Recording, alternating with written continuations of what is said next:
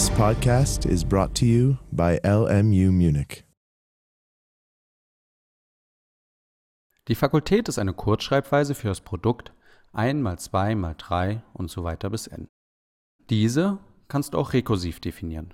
Hierfür benötigen wir, wie bei jeder Rekursion, einen Rekursionsschritt und einen Rekursionsanfang. Beim Rekursionsschritt wird angegeben, wie n-Fakultät mit Hilfe von n-1-Fakultät berechnet werden kann. Wir wissen, n-Fakultät ist 1 mal 2 mal 3 und so weiter bis n. Nun tritt in diesem Produkt das Teilprodukt 1 mal 2 und so weiter bis n minus 1 auf. Dieses Teilprodukt ist gleich n minus 1 Fakultät. Damit erhalten wir n Fakultät ist n minus 1 Fakultät mal n. Diese Gleichung ist unser Rekursionsschritt, denn wir können hier n-Fakultät auf n-1-Fakultät zurückführen. Für n-1-Fakultät können wir wieder diese Gleichung anwenden und damit n-1-Fakultät mit Hilfe von n-2-Fakultät berechnen. Denn wir wissen ja auf analoge Weise, dass n-1-Fakultät gleich n-2-Fakultät mal n-1 ist. Dies können wir immer so weiter anwenden. Es entsteht so eine Kette von Berechnungen, wobei in jedem Schritt die Fakultät einer Zahl mit Hilfe der Fakultät des Vorgängers berechnet wird. Diese Berechnungskette muss aber irgendwann einmal abbrechen und genau hierfür benötigen wir den Rekursionsanfang. Hier müssen wir für die kleinste Zahl, für die wir die Fakultät angeben wollen, genau ihre Fakultät definieren. Diese kleinste Zahl ist 0. Wir müssen also definieren, was Nullfakultät ist. Nun wissen wir aber bereits, dass Nullfakultät gleich 1 ist.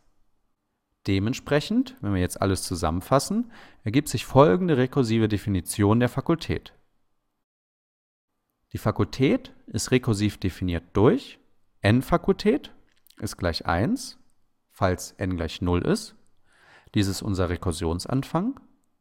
Oder n mal n-1 Fakultät, falls n größer als 0 ist. Das ist unser Rekursionsschritt. Die Wirkungsweise dieser rekursiven Definition lässt sich sehr gut an einem Beispiel nachvollziehen.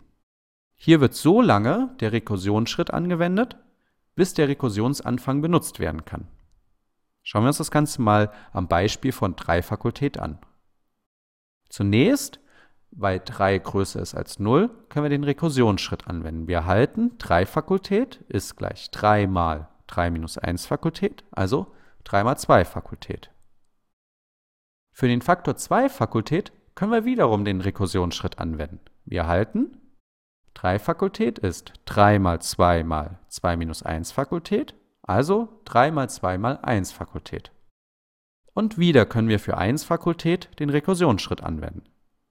Diesmal erhalten wir 3 Fakultät ist 3 mal 2 mal 1 mal in Klammern 1 minus 1 Fakultät, also 3 mal 2 mal 1 mal 0 Fakultät. Und jetzt können wir für Nullfakultät den Rekursionsanfang verwenden. Wir wissen hier, dass Nullfakultät gleich 1 ist.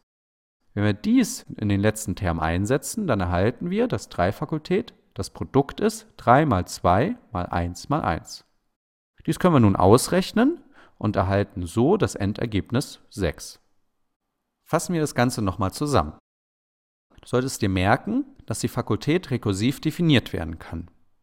Die rekursive Definition der Fakultät lautet, n-Fakultät ist gleich 1, falls n gleich 0 ist, oder n mal n minus 1 Fakultät, falls n größer als 0 ist.